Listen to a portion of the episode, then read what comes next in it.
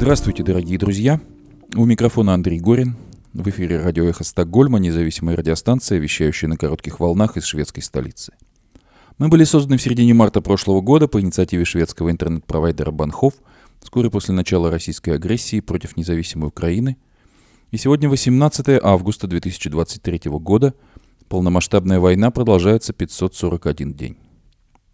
Эхо Стокгольма в эфире по вторникам и субботам на коротких волнах диапазоне 31 метра, частота 9670 кГц, 10 вечера по Киеву и в 10 же часов по Москве.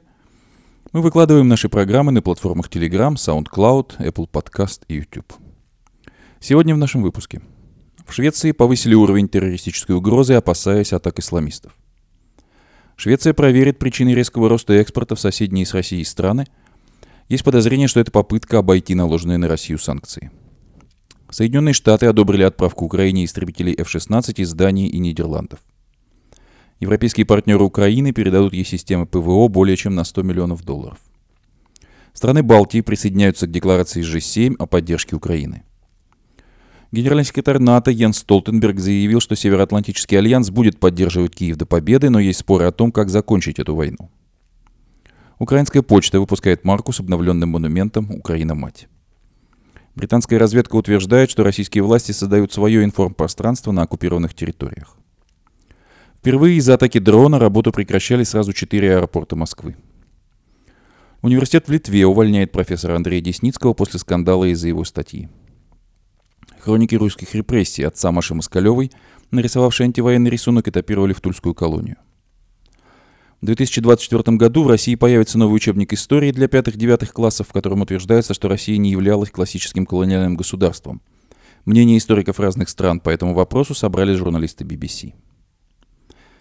Сегодня мы предложим вашему вниманию стрим Марка Фейгина с экономистом Игорем Липсицем, недавно покинувшим профессорский пост в Российском университете Высшей школы экономики под названием «Предел прочности».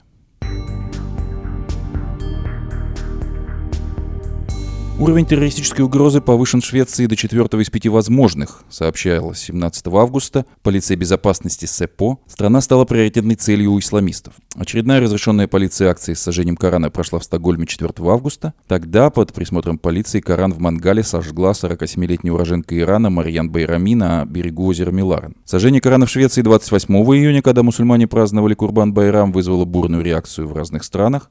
Тогда Ирак потребовал от Швеции выдать иммигранта, который устроил эту акцию, чтобы привлечь его к суду. Акцию осуждали также в Алжире, Египте, Ливане, Турции, Афганистане и Индонезии.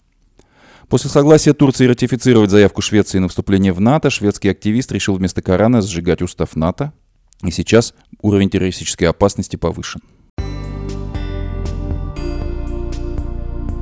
Швеция проверит причины резкого роста экспорта в соседние с Россией страны. Она подозревает, что это попытка обойти санкции.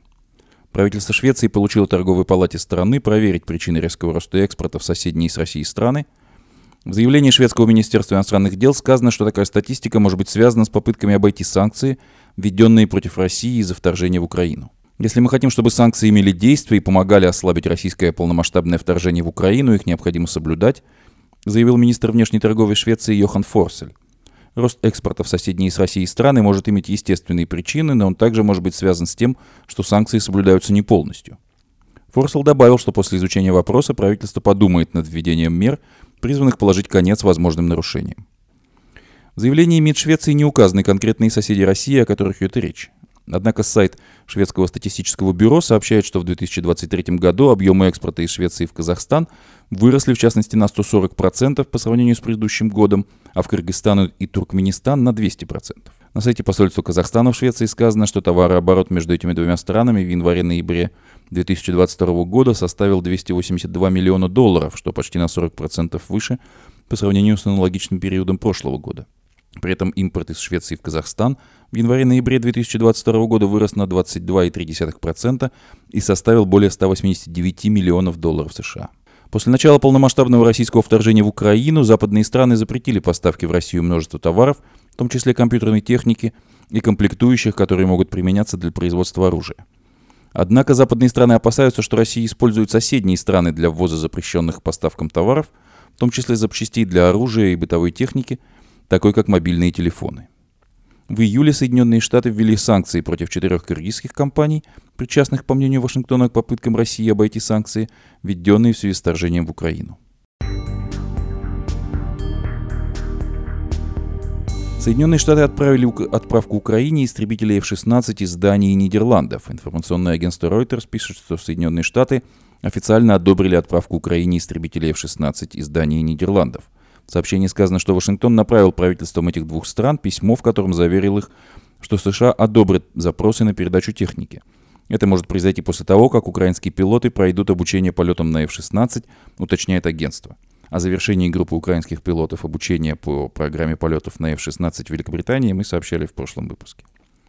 Корреспонденты Reuters ознакомились с копией письма государственного секретаря США Тони Блинкина главам внешнеполитических ведомств Дании и Нидерландов, в котором тот заверяет их, что проблем с одобрением не будет.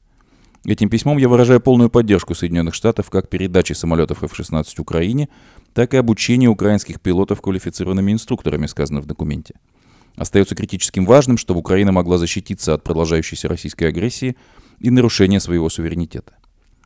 Письмо Тони Блинкина было отправлено после того, как правительство Дании и Нидерландов попросили Соединенные Штаты подтвердить свое согласие на передачу самолетов. По словам Блинкина, одобрение запросов позволит Украине в полной мере воспользоваться новыми возможностями, как только первая партия пилотов завершит обучение. В среду официальный представитель воздушных сил ВСУ Украины Юрий Игнат заявил, что Украина не сможет получить западные истребители F-16 в течение осени и зимы этого года. Газета «Вашингтон-Пост» писала со ссылкой на высокопоставленных украинских правительственных и военных чиновников, что первая группа из шести украинских пилотов, примерно половина эскадрильи, сможет завершить обучение на F-16 до лета следующего года. Власти Украины настаивают, что Киев должен получить истребители западного образца как можно быстрее, но американские чиновники не считают, что такие самолеты могут помочь нынешнему украинскому контрнаступлению, было сказано в публикации «Вашингтон-Пост». Ранее Reuters сообщала со ссылкой на данные Министерства обороны Нидерландов, что на вооружении этой страны стоят 24 боеспособных самолета F-16, которые должны быть выведены из эксплуатации к середине 2024 года. Еще 18 таких истребителей выставлены на продажу, 12 из них ранее были проданы. Как писала Associated Press, на вооружении Дании стоит 30 боеспособных F-16, а с конца 2023 по конец 2025 года эти самолеты должны быть заменены новыми истребителями F-35A. О взаимодействии с Соединенными Штатами по этому вопросу сообщают также глава датского МИД Ларс Леки Расмурсен и министр иностранных дел Нидерландов Вопки Хукстра. «Вместе с союзниками мы проясняем следующие шаги», — сказал Расмуссен. «Сроки передачи Украины истребителей еще не определены. Мы приветствуем решение Вашингтона проложить путь для отправки истребителей F-16 в Украину — Спасибо Энтони Блинкину за хорошее и быстрое сотрудничество, написал Хукстра в Твиттере, добавив, что теперь Нидерланды будут обсуждать этот вопрос с европейскими партнерами. Европейские партнеры Украине передадут ей системы ПВО более чем на 100 миллионов долларов. Группа европейских стран, возглавляемая Великобританией, объявила в пятницу о передаче Украине системы и оборудования для противовоздушной обороны на сумму в 90 миллионов фунтов, это 115 миллионов долларов США – на эту сумму будет заключен контракт на 56 миллионов фунтов с норвежским оборонным предприятием «Конгсберг» о поставке колесных систем ПВО «Кортекс Тифон», предназначенных для обнаружения и уничтожения беспилотных летательных аппаратов. Ранее об этом сообщала сама компания-производитель. По ее информации, Украине, среди прочего, будет безвозмездно передано несколько систем «Кортекс Тифун», которые были разработаны для противодействия широкому спектру беспилотников и могут нанести физический ущерб или иным образом вывести из строя воздушную угрозу. Эти противовоздушные системы обладают достаточными способностями и гибкостью для быстрой переброски как для защиты гражданского населения и инфраструктуры, так и для использования на линии фронта, сказал министр обороны Великобритании Бен Уоллес. Международный фонд для Украины, в который входят Британия, Норвегия, Нидерланды, Дания и Швеция, также заключили еще два контракта на системы ПВО для Украины, о которых будет объявлено позже. Страны Балтии присоединяются к декларации G7 о поддержке Украины. Эстония, Латвия и Литва присоединяются к декларации Большой Семерки. Мы будем помогать Украине до победы. Мы будем поддерживать Украину на пути к членству в НАТО и ЕС, написала в Твиттере премьер-министр Эстонии Кая Каллас, опубликовавшая в соцсети совместное заявление трех балтийских государств. Мы твердо верим в то, что только членство в НАТО обеспечит Украине гарантии безопасности и надежное сдерживание, необходимое для будущего предотвращения агрессии со стороны экспансионистской России, говорится в заявлении. Мы будем тесно работать с Украиной на ее пути к членству в ЕС. После оценки выполнения рекомендаций мы надеемся начать переговоры о вступлении в 2023 году, отмечают страны Балтии. Генеральный секретарь НАТО Йенс Столтенберг, выступая на конференции в Норвегии, заявил, что Украина медленно, но верно отвоевывает свою землю и заверил, что НАТО продолжит поддерживать Украину до ее победы. По поводу поддержки Украины, как он заметил, существует широкое согласие, также и между обеими партиями в американском Конгрессе.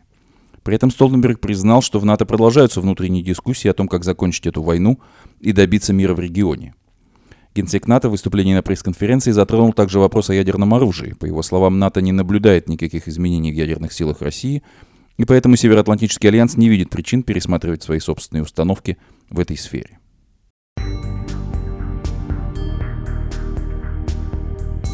Украинская почта выпускает марку с обновленным монументом «Украина-мать».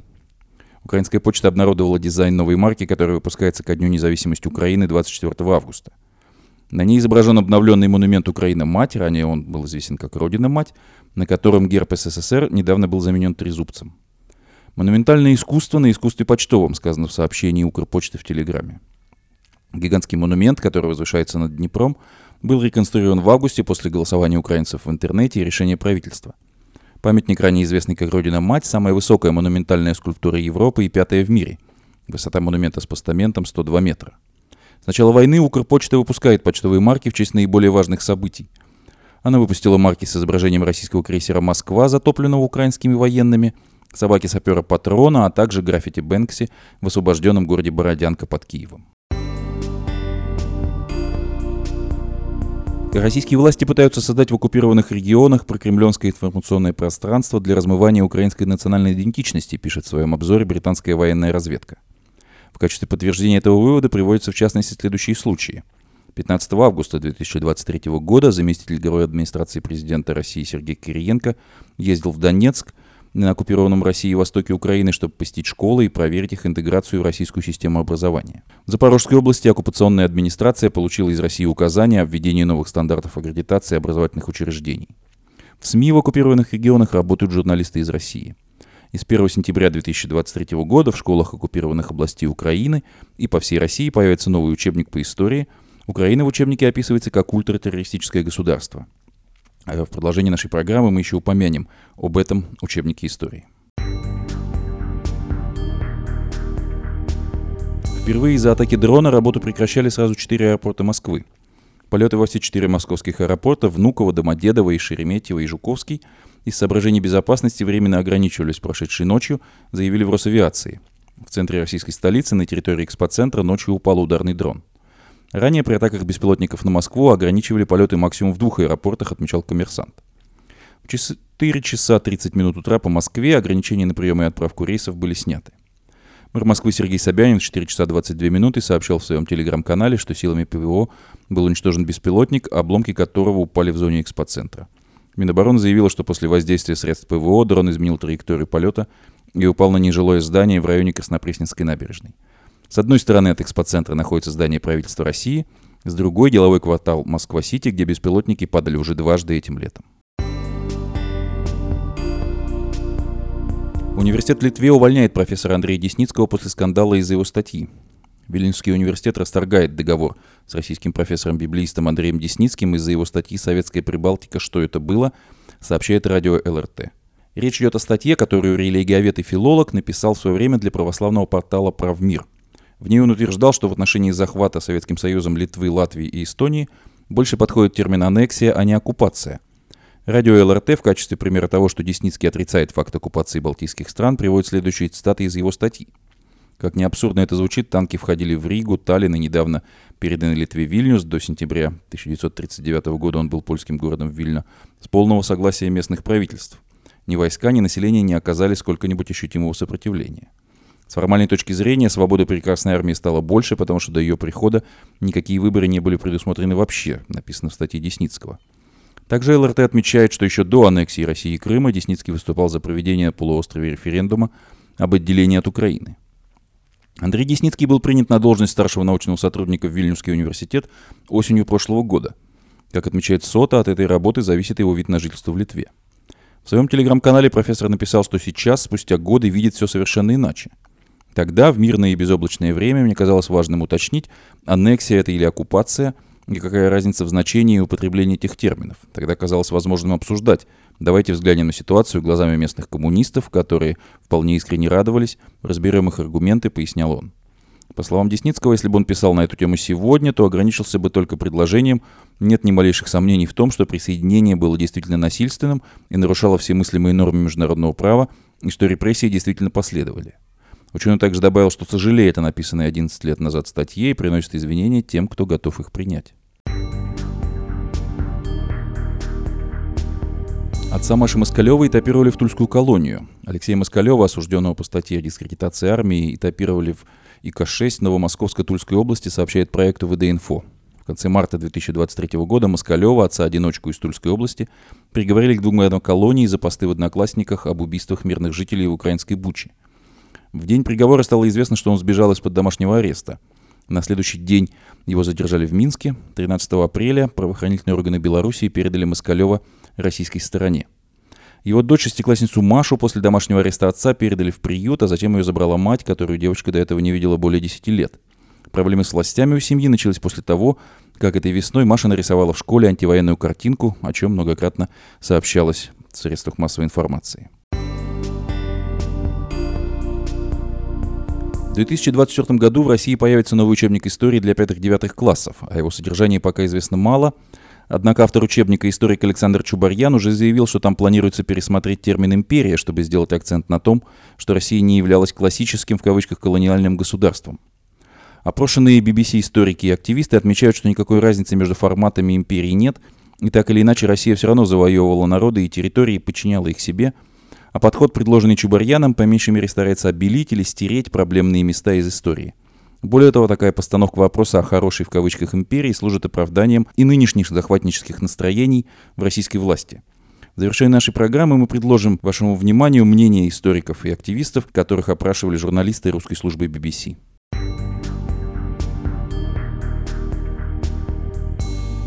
Продолжение нашей программы мы предлагаем вашему вниманию стрим Марка Фейгина с экономистом Игорем Липсицем, недавно покинувшим профессорский пост в Российском университете Высшей школы экономики. Стрим называется «Предел прочности», и в нем, в частности, обсуждаются вопросы русского экономического потенциала и возможности для России вести войну с экономической точки зрения. Вот смотрите, вы же специалист большой, Игорь Владимирович, и столько лет этому отдали и наблюдали пристально, собственно, все процессы связанные, особенно последние четверти века, которые в экономике происходили. Давайте с общего вопроса начнем, макроэкономического. Да? А можно ли констатировать, что война и ее, ну вот, почти полуторалетний ход, они изменили э, в целом экономическую модель э, путинской России, да? То есть вот э, то, что мы знали до войны, действительно существенно изменилось. То есть она приобрела черты мобилизационные или там больше распределительные, в ущерб каким-то рыночным механизмам, э, или они, в общем, продолжали развиваться в той же динамике, госмонопольные и все остальные. Вот что бы вы в самом общем виде такой абрис дать, что бы вы могли сказать? Ну, знаете, Марк Захарович, я для себя пытаюсь как-то это обобщить пришел к такому, может быть, и не сильно изящному термину, что в России происходит перестройка минус. Объясню, чтобы было понятно, что я имею в виду. Все-таки Горбачев в 1985 году начал перестройку, которая была со знаком плюс, потому что многое добавлялось того, что не было. Появилась свобода слова, свобода мысли, да, свобода перемещения, свобода прессы, что было, в общем, хорошо. Начались какие-то реформы правовые, началась какая-то ну, реформа хозяйства. Даже при Горбачеве началась кооперативы-то появились и кооперативные банки при Горбачеве, это было все плюс к тому, что было в советской экономике. А вот сейчас, ну где-то с 2014 года и особенно с 2022 началась перестройка минус, когда Россия теряет э, один за другим элементы своей прежней организации. Она теряет свободу слова, свободу мысли, она теряет людей, она теряет возможности нормально, свободно торговать. Ведь как бы мы сегодня смотрели, но Россия сегодня имеет значительно меньше экономического суверенитета, чем она имела прежде. Она теперь не вполне вольна решать, куда продавать, кому продавать, как диктовать цены, как проводить расчеты. У нее жесткий коридор, в котором она как-то пытается двигаться, но ее свободу ограничили. И она теряет все больше и больше. Сейчас она теряет людей, а это и так большая была беда. Россия страна подвержены процессу, который на языке ученых называется неуклюже. Ну что делать? Депопуляция. То есть, проще говоря, страна вымирающая, теряющая население. Когда ты смотришь прогнозы, то этого еще до СВО-то было плохо. Там до конца века ожидалось, что численность населения снизится до 90-100 миллионов человек с нынешних 146. Теперь СВО, конечно, ухудшит ситуацию, потому что падает рождаемость. Мы видим сейчас рекордно низкие уровни рождаемости. Мы видим, ну, как бы рекордный рост желания женщин прерывать беременность, покупать лекарства для экстренного прерывания беременности. Мы видим убыль людей, хотя мы не знаем точных цифр. Мы видим релокацию в больших масштабах. И это, конечно, вот все минусы, минусы, минусы. То есть Россия вступила в полосу перестройки минус. Это большая беда для жителей России. А это, в общем, надолго. И, в общем, это, конечно, навсегда изменит, может быть, даже облик России. Я боюсь такие слова употреблять, но они напрашиваются, потому что исправить это будет крайне тяжело, если вообще возможно. Действительно, санкции дали этот эффект, или же его сдемпфировали грамотная политика монетаристов, которые находятся в Центробанке, в Минэкономике и так далее. Вот чего здесь больше? Вот почему они не привели к обвалу? Вот так сформулируем вопрос. Ну, давайте я вам отвечу честно. Я вам скажу, что просто России сильно повезло, потому что Европа ввела санкции очень мягко. И Европа выручила Путина, Европа выручила Россию, Европа пощадила Россию. Потому что самые жесткие санкции по нефти начали действовать с декабря. И поскольку они были объявлены, но отложены, то, естественно, возникла вот эта безумная полоса повышения цен, и Россия получила гигантский приток валюты, который компенсировал замороженный валютный резерв. То есть, если бы было сделано быстро, и тот же Гуриев, Сонин предлагали моментально вводить, и Скоки предлагал моментально вводить, вы помните эту историю. Да, и было да, бы да. показано, что, что это было бы меньшие потери для Европы, но европейские политики, они тоже, знаете, люди такие опасливые, им казалось, что слишком опасно резко оборвать потоки энергии, и будет беда для своей экономики. И защищая свою экономику, они, в общем, поддержали Россию. Поэтому в Россию пришли за 22 год огромное количество, огромные массы денег – и это, в общем, в какой-то степени нейтрализовало эффект санкций. Вот только с декабря начинается процесс явного непосредственного воздействия на ближайший горизонт. Поэтому вы видите, что уже у вас к августу идет обвал рубля. С начала года рубль валился на 36%. Уже начинается механика ручного регулирования. Отдайте валюту. Вот Путин потребовал вчера от продавцов да, да. минеральных удобрений вернуть валюты и продать, чтобы как-то стабилизировать рынок, начинается вот такая вот ну, система пожаротушения, потому что горит уже всюду.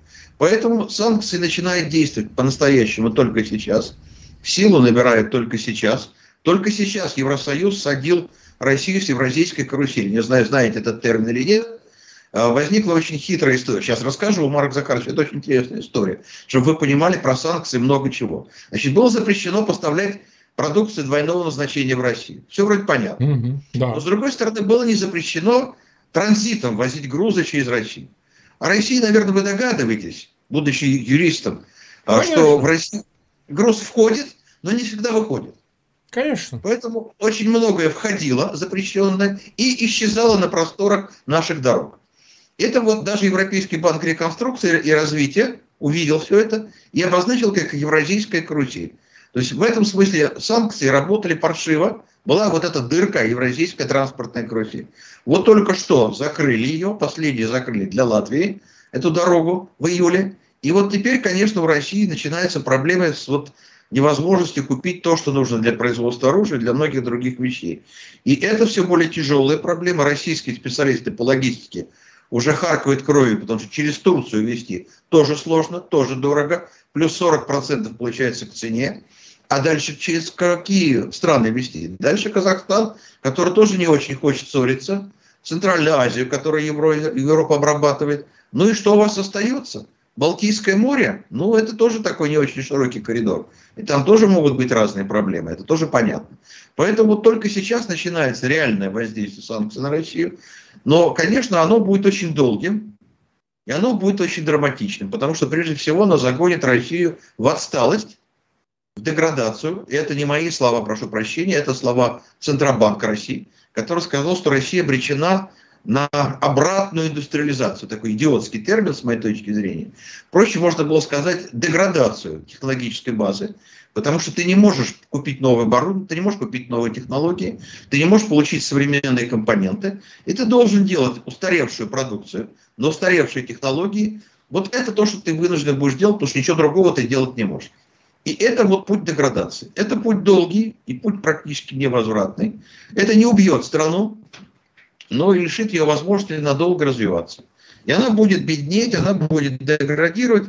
И я вот говорю, ну посмотрите, вот Куба, вот сегодняшняя Куба, это некоторое будущее России. Вы представляете, какой была Гавана до 1959 года, когда Фидель Кастро пришел к власти. Это был лоснящийся курорт, да, с большими да, шикарными конечно. казино и шикарными ресторанами. А сегодняшняя Гавана – это страшный город, обшарпанный, обрушенный, с нищими людьми, живущими на Э, талоны, которым выдают на продукты питания. Вот, ну, Куба не упала, Куба не рухнула, Куба даже не поменяла режим, но безнадежно нищая жизнь, загубленная жизнь целых поколений. Вот это с 59 -го года происходит. Вот считайте, почти 70 лет. Скоро будет 70 лет уже. Вот в России, к сожалению, попала в эту же самую траекторию движения. Можем ли мы увидеть э, резкое там или обвальное даже э, снижение, снижение, собственно говоря, доходов бюджета в связи с, этой, с этими проблемами? Вот как бы это описать ситуацию? Ну, смотрите, ситуация состоит из двух компонентов. Да? Первый компонент – это сокращение доходов в валюте. Да? А второй – это по какому курсу валюта конвертируется в рубли. Поэтому у вас с одной стороны падают доходы, с другой стороны у вас идет девальвация. И вот здесь видна очень смешная история, в которую попал значит, нынешний режим правящей России. Да? Он, с одной стороны, чтобы свести концы с концами, должен девальвировать рубль.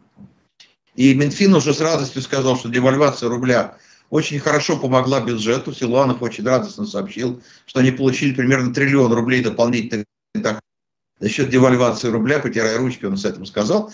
Но сказал, да, конечно, мы понимаем, что это беда для населения, это некоторые трудности для граждан, мы что-нибудь по этому поводу когда-нибудь сделаем. Да? Но, с другой стороны, слишком сильная девальвация – это политически опасная вещь. Ну вот, поскольку я всю жизнь учу людей экономики в России, да, я хорошо знаю, что человек в России знает три индикатора экономической ситуации. Всего три. Это курс рубля, это то, как растут цены на продукты, которые он покупает, и то, есть товары на полке в супермаркете или он пустой.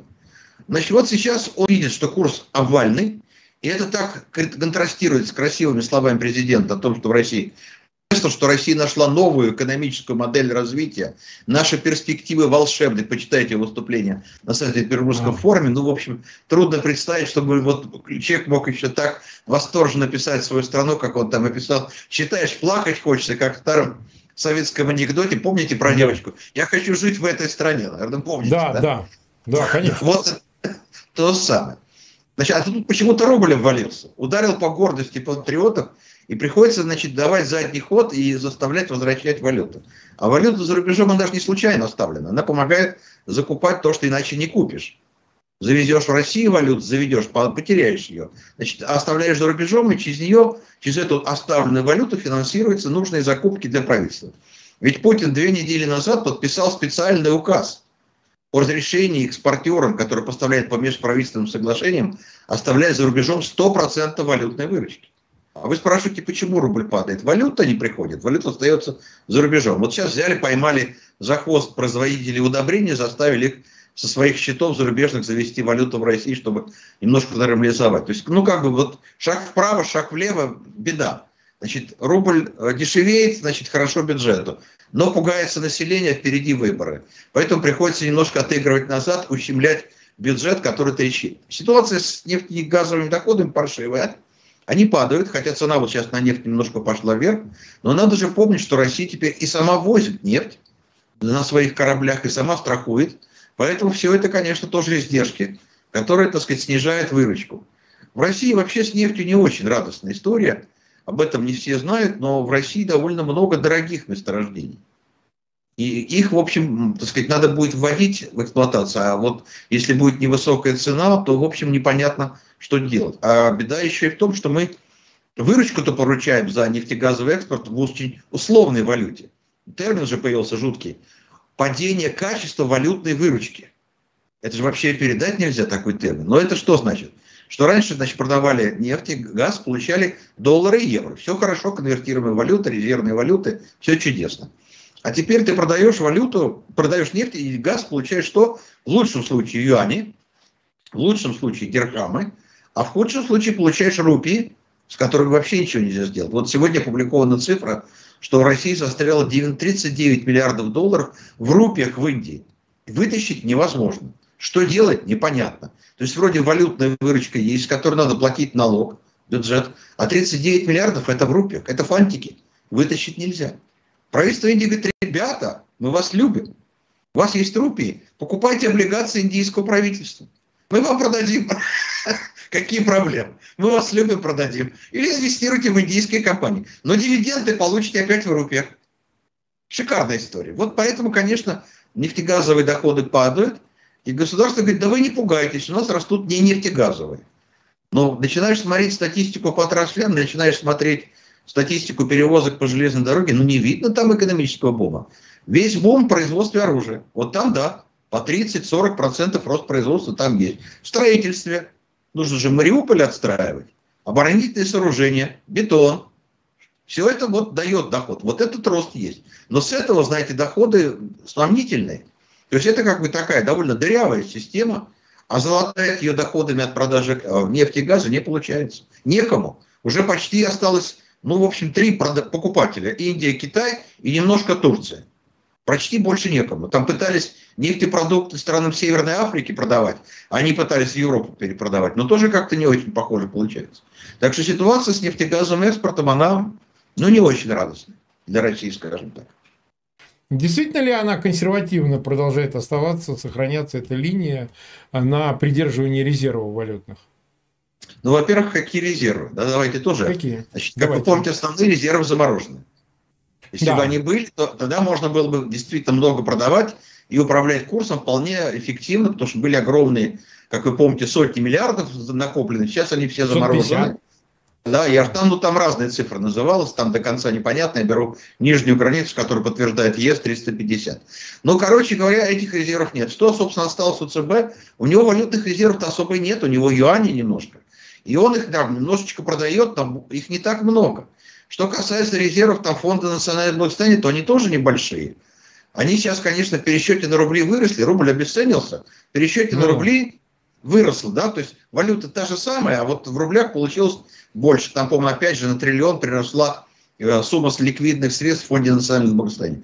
Но валюты немного, и боятся ее продавать, потому что вдруг что случится, а вдруг припрет, а валюты-то не будет. Поэтому у Центробанка нету вообще больших возможностей для валютной интервенции.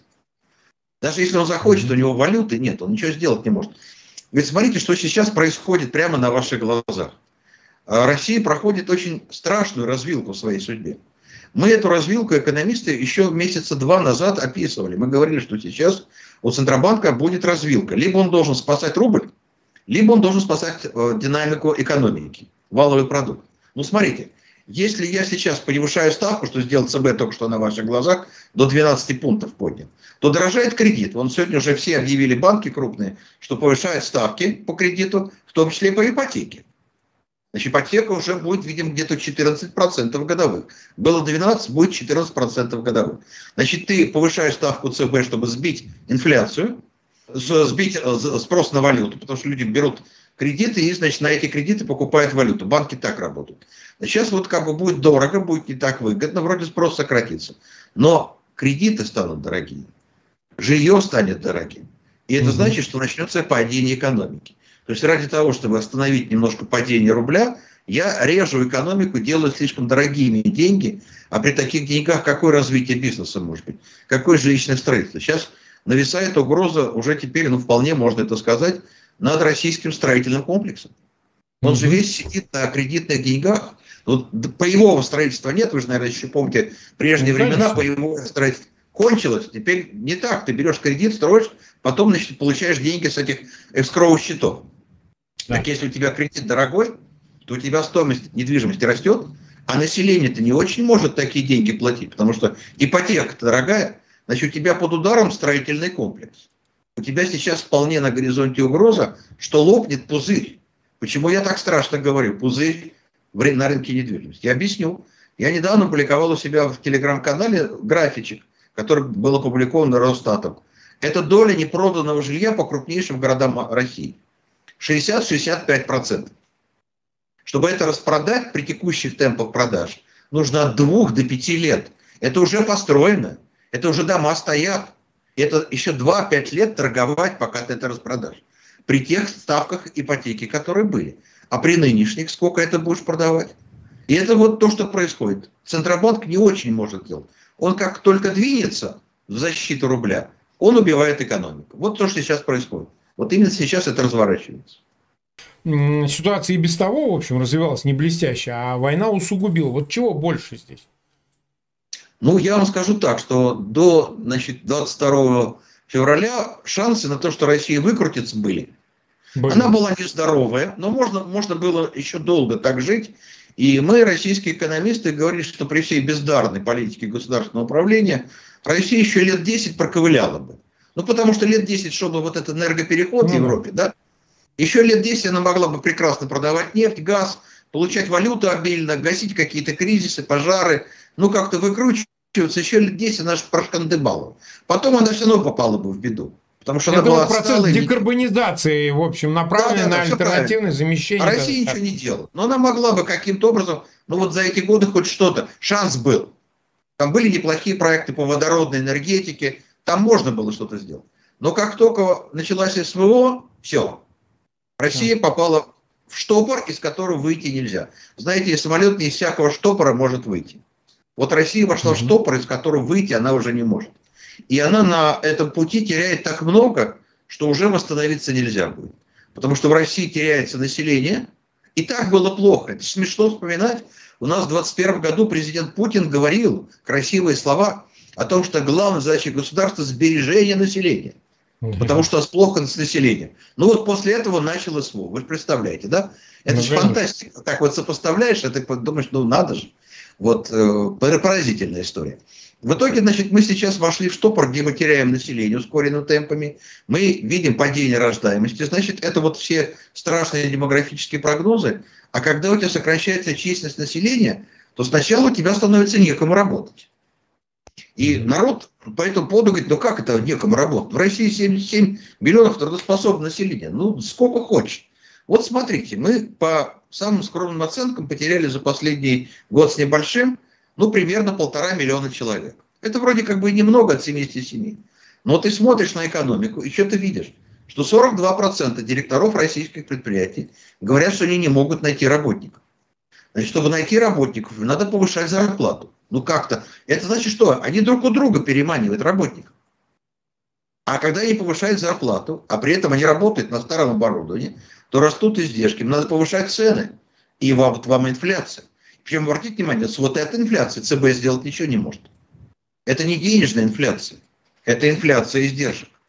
И вот эта история, которая развивается в России, она началась с 22 года, с момента СВО. Россия вошла в новую стадию кризиса, острова и безвозвратного. Это страшная картина.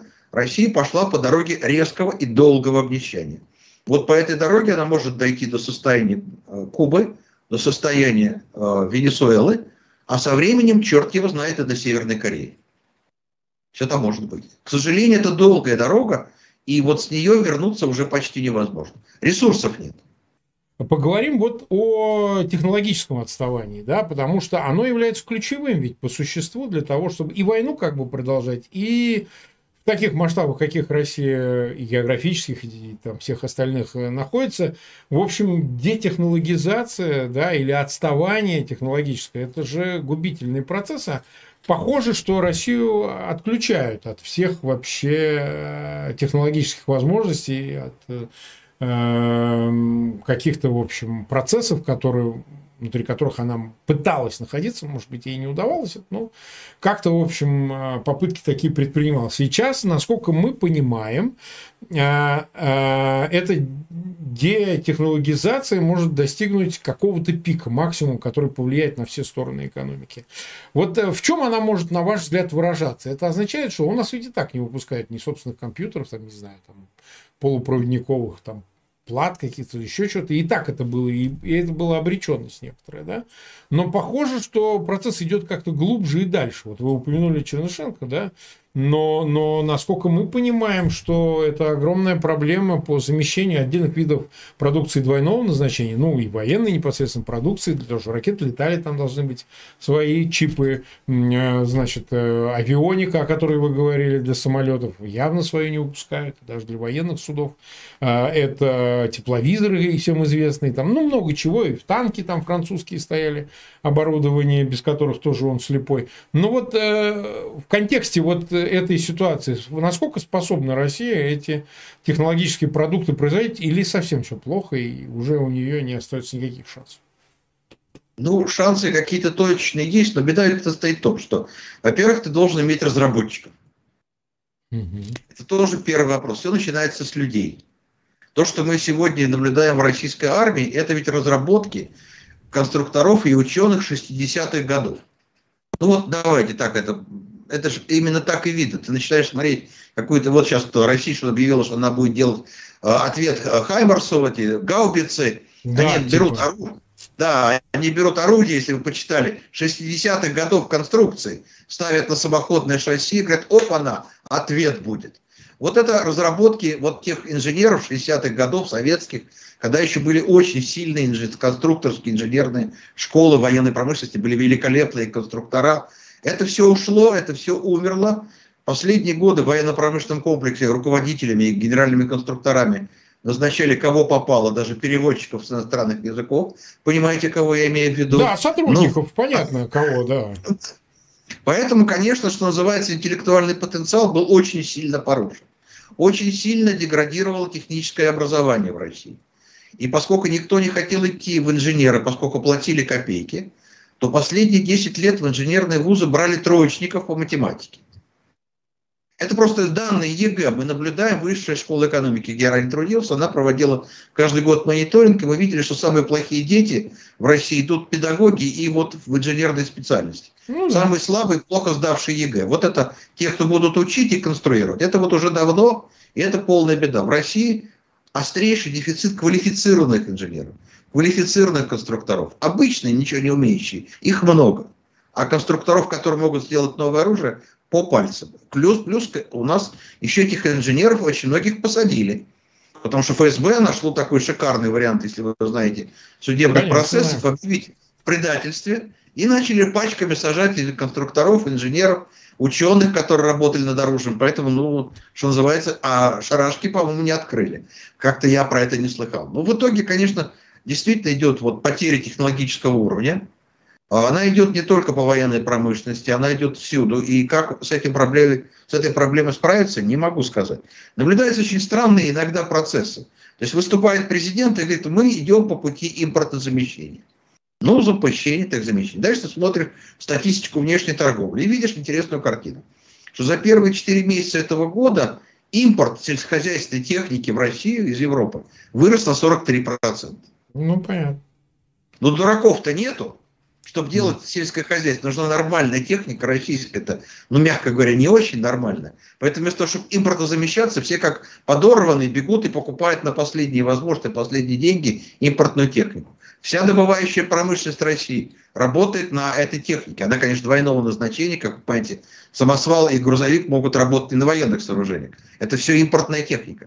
Чтобы это заменить, нужны такие триллионы, которые даже трудно представить. Там что-то около 28 триллионов рублей надо потратить, чтобы заменить самосвалы Камацу, бульдозеры, э, э, которые там ходят, э, японские и американские, тот же, значит, Caterpillar. Но нет таких денег. Поэтому, к сожалению, создать это невозможно. Нет ни технических возможностей, очень плохие кадровые возможности. Поэтому слов громких произносится много – но, скорее всего, как правильно отметил Центробанк, будет идти деградация технологическая. И вот это остановить уже почти невозможно. Но, скорее всего, просто невозможно. Вы слушали стрим Марка Фейгина с экономистом Игорем Липсицем. А сейчас предлагаем вашему вниманию мнение историков, опрошенных русской службой BBC по поводу планируемого к выходу в России учебника истории для пятых и девятых классов под авторством историка-академика Чубарьяна. Один из существенных подходов в новом учебнике «Что такое империя и чем Российская империя отличалась от Британской империи» заявил один из его авторов, историк Александр Чубарьян. Он отмечал, что в учебниках истории в бывших советских республиках и странах, входивших в Российскую империю, период в составе России оценивается как колониальный. Задача же нового российского учебника показать, что Российская империя принципиально отличается от классического в кавычках колониализма. Все империи в мире имели заморские территории, а здесь было общее пространство, поэтому, когда они входили в состав России, они включались в общее экономическое пространство и вместе с Россией становились единым целым, говорит Чубарьян. Точных формулировок, как об этом будет написано, пока нет. Новый учебник истории для 5-9 классов затронет период 18-19 веков. Его планируется опубликовать к 2024 году. Однако это обсуждается на фоне другого нового российского учебника истории за авторством, в частности, советника Путина, бывшего министра культуры России Владимира Мединского. В этом учебнике речь идет об истории Соединенных Штатов, российско-американских отношений, отдельный раздел посвящен специальной военной операции. В учебнике Мединского есть глава о национальной политике в Советском Союзе, который также многими исследователями называется Советской империей. В частности, в учебнике говорится, что советские республики в несколько десятков раз наращивали производство за годы существования СССР, что межнациональные браки сшивали в кавычках между собой народы, а ксенофобии в Советском Союзе не было. Национальные же или антикоммунистические движения в СССР создавались при участии ЦРУ и США, чтобы разжечь в кавычках националистические и сепаратистские настроения, утверждается в учебнике Мединского. Журналисты русской службы BBC попросили исследователей деколониализма и историков из российских и бывших советских республик прокомментировать цитату Чубарьяна о том, что Россия не является классической империей, а также новый подход к колониализму в российских учебниках. Россия была классической сухопутной империей, как и монголы, Габсбурги и в некоторой степени османы. Попытка деимпериализации России из-за того, что она не была морской империей, как британская или французская, представляется в лучшем случае сомнительной – комментирует предложенный Чубарьяном подход директор Украинского научного института Гарвардского университета Сергей Плохий. Сам вопрос о том, как именно империя завоевывала те или иные территории по морю или внутри материка, уже является колониальным и западноцентристским, отмечает деколониальная активистка из Тувы, создательница подкаста «Говорит Республика» Данхая Хавалык. И то, и то является классической колонизацией вне зависимости от метода. Мне откликается описание колонизации как процесса установления диктатуры и влияния экономического, политического и культурного одного региона над другим, отсутствие политической и экономической самостоятельности колонизированного региона и доминирование одной колонизаторской культуры и идеологии. В этом смысле Российская империя является максимально классической империей, дает свое определение Хавалык. Для России стало уже традицией ставить себя в первую очередь в сравнении с Великобританией, иронизирует азербайджанский историк, руководитель Департамента конфликтологии и миграции Института мира и демократии Ариф Юнусов.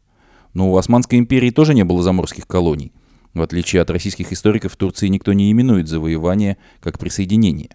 В России можно проводить параллель с Турцией, когда вокруг центра идет накопление завоеванных территорий и народов, говорит Юнусов. Он также отмечает, что в российских документах и книгах XIX века не использовали термин «присоединение», а прямо писали «завоевание России и Кавказа». Они называли местные народы туземцами, как и что надо сделать, чтобы их завоевать. То есть терминология, которая использовалась тогда, резко отличается от той, которую предлагают сейчас, отмечает он. Термин «внутренняя колонизация» использовал в 1895 году историк Петр Милюков. В энциклопедии Барагауза и Ефрона замечает историк Диана Гусейнова, профессор Лондонской школы экономики. Этот аналитический термин, обозначающий продвижение внутренних границ империи путем содействия вольной колонизации с государственной властью, сопровождался процессом прогрессирующей эксплуатации большинства населения небольшой правящей элитой. Об этом еще в XIX веке писали международные обозреватели Российской империи, а потом социалисты имперского периода, говорит Гусейнова. Мировое сообщество историков, включая этнических русских из России, в целом согласно с тем, что империя Романовых использовала идеологию и практику поселенческого колониализма аналогичные тем, которые применялись западноевропейскими морскими империями, отмечает Стефан Бадалян-Рик, исследователь истории России и Кавказа из Техасского университета. Он отмечает, что различия между типами империй не имеют значения перед общей характеристикой колоний, как и иерархии между сообществами. Какими бы ни были логистические и локальные различия между сухопутными и морскими империями, они меркнут по сравнению с повсеместной характеристикой всех империй, как образований, дифференцирующих народы друг от друга, таким образом, что ставят не только космополитическую элиту, но и целые религиозные, языковые, этнические сообщества выше других групп, говорит Рик. По его мнению, бесполезно измерять империализм России или Британии, поскольку оба эти государства были отражением своего времени. Российская империя была не большим и не меньшим злом, чем ее современники. Она воевала или сотрудничала с Великобританией, Японией и другими державами, потому что видела себя и виделась своим соперником как участник, участник глобальной имперской конкуренции за ресурсы чужих народов и земель, заключает Стефан Рик. Армянский историк Тигран Закарян обращает внимание на аргумент Чубарьяна о том, что Россия включала завоеванные территории в общее социально-экономическое пространство. Закарян отмечает, что ссылка на единое экономико-географическое пространство как раз-таки является традиционным аргументом для защитников колониализма, и в целом понятие «единое пространство» — это социально придуманная категория. До колонизации Америки экономические связи европейских государств с этими территориями были нулевыми, но после колонизации они сразу же стали экономически интегрированными европейскими государствами. До колониальная Индия имела активные торговые, торговые связи с Англией, но только после ее колонизации Великобритания стала доминировать в индийской экономике. Я не вижу абсолютно никаких причин, по которым то же самое не могло бы происходить с различными регионами, вошедшими в состав Российской империи, отмечает Закарян. Он также обращает внимание на то, что аргументация о едином экономическом пространстве рассматривает захваченные территории как отсталые. Общее определение колониализма как практики, при которой могущественная страна напрямую контролирует менее могущественные страны и использует их ресурсы для увеличения собственной власти и богатства, вполне применимо к российскому случаю, заключает он. Азербайджанский историк Ариф Юнусов, которого мы уже цитировали, подчеркивает, что запрет на критику колонизатора и восхваление присоединения в кавычках к России существовали еще в советской исторической науке. Мы на окраинах писали свою историю, а нам диктовалось, что писать, а что нет. Была четкая рамка. Мы не имели права критиковать Россию, надо было говорить только о добровольном присоединении Азербайджана, надо было говорить, что это была историческая миссия России по улучшению жизни – а все негативное должно было быть связано, как тогда говорили, с буржуазными государствами, рассказывает Юнусов. Он также вспоминает, что историкам нельзя было, например, писать про Коран из-за антирелигиозной идеологии СССР, и доступ к историческим архивам находился под цензурой КГБ. Он отмечает, что учебник по истории СССР был фактически учебником по истории России, история же национальных республик в нем почти не затрагивалась. Если же историк хотел выступить против официального дискурса, на него вешали ярлык националиста, говорит Юнусов. В современной России переписывание учебников истории и перепридумывание новых терминологий также началось не сейчас, отмечает тувинская активистка Данхая Хавалык. В национальных республиках уже давно выходят ангажированные учебники. В следующем году выйдет новый учебник истории Тувы, который будет еще больше подчеркивать связь и дружбу братских в кавычках тувинского и русского народов. Россия не сейчас решила резко переписывать учебники и перепридумывать понятия, просто многие люди это сейчас заметили. Россия давно переписывает учебники истории, особенно историю колонизированных народов. А сейчас это стало очевидно из-за того, что переписывается не только история колонизированных народов, на которых подавляющему большинству русских и белых россиян было наплевать. Сейчас еще и переписывается их собственная история, отмечает Ховалык. Для некоторых резко стало заметно, что Россия этим занимается, потому что были затронуты их свободы и их история. Сегодняшняя идея российской власти перепридумать понятие империи основана на том, что в научном и общественных дискурсах империя стала синонимом иерархии, эксплуатации и маргинализации, комментирует Стефан Рик. Поэтому Чубарьян и повторяет слова российских чиновников о том, что царская и советская империи были более интеграционными, более гуманными и более эгалитарными, чем их западные конкуренты.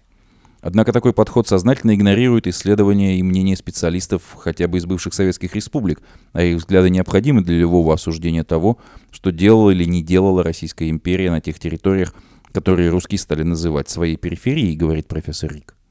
Нынешняя российская элита использует псевдо-антиимпериалистический дискурс, отмечает армянский историк Тигран Закарян. И это не новое изобретение российской политики. С похожей риторикой во время Первой мировой войны, например, выступала Германия – в попытках поднять восстание в Индии и других британских колониях.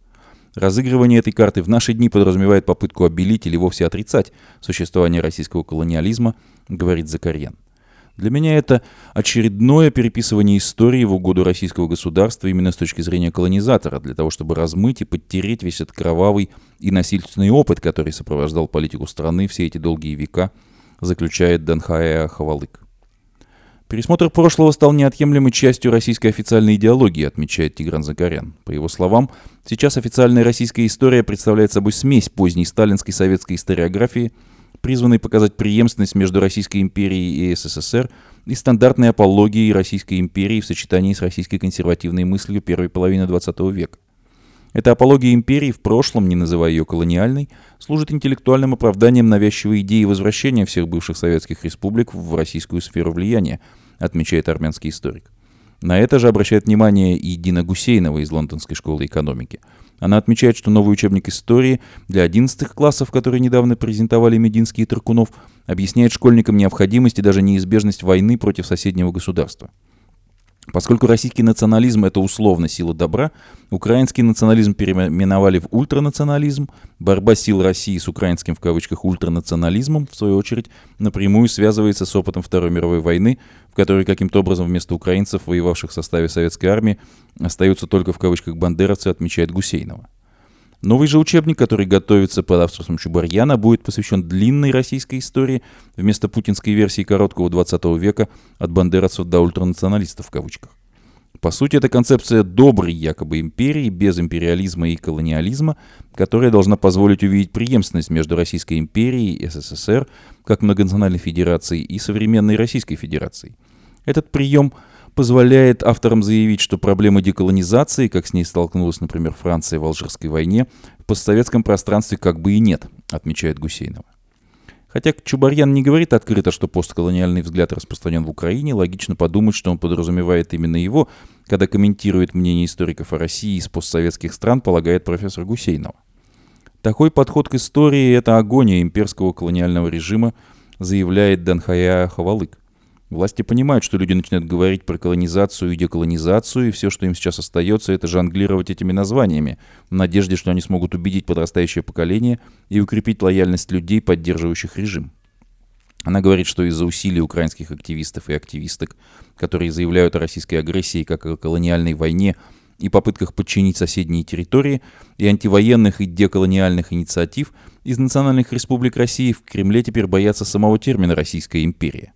В учебниках пропагандируется война, якобы это не зло для России, пересказывает российскую официальную логику азербайджанский историк Ариф Юнусов. Россия ведет якобы освободительные войны и никого не захватывает. Это англичане могут захватить Афганистан или Индию, а мы где только присоединяем.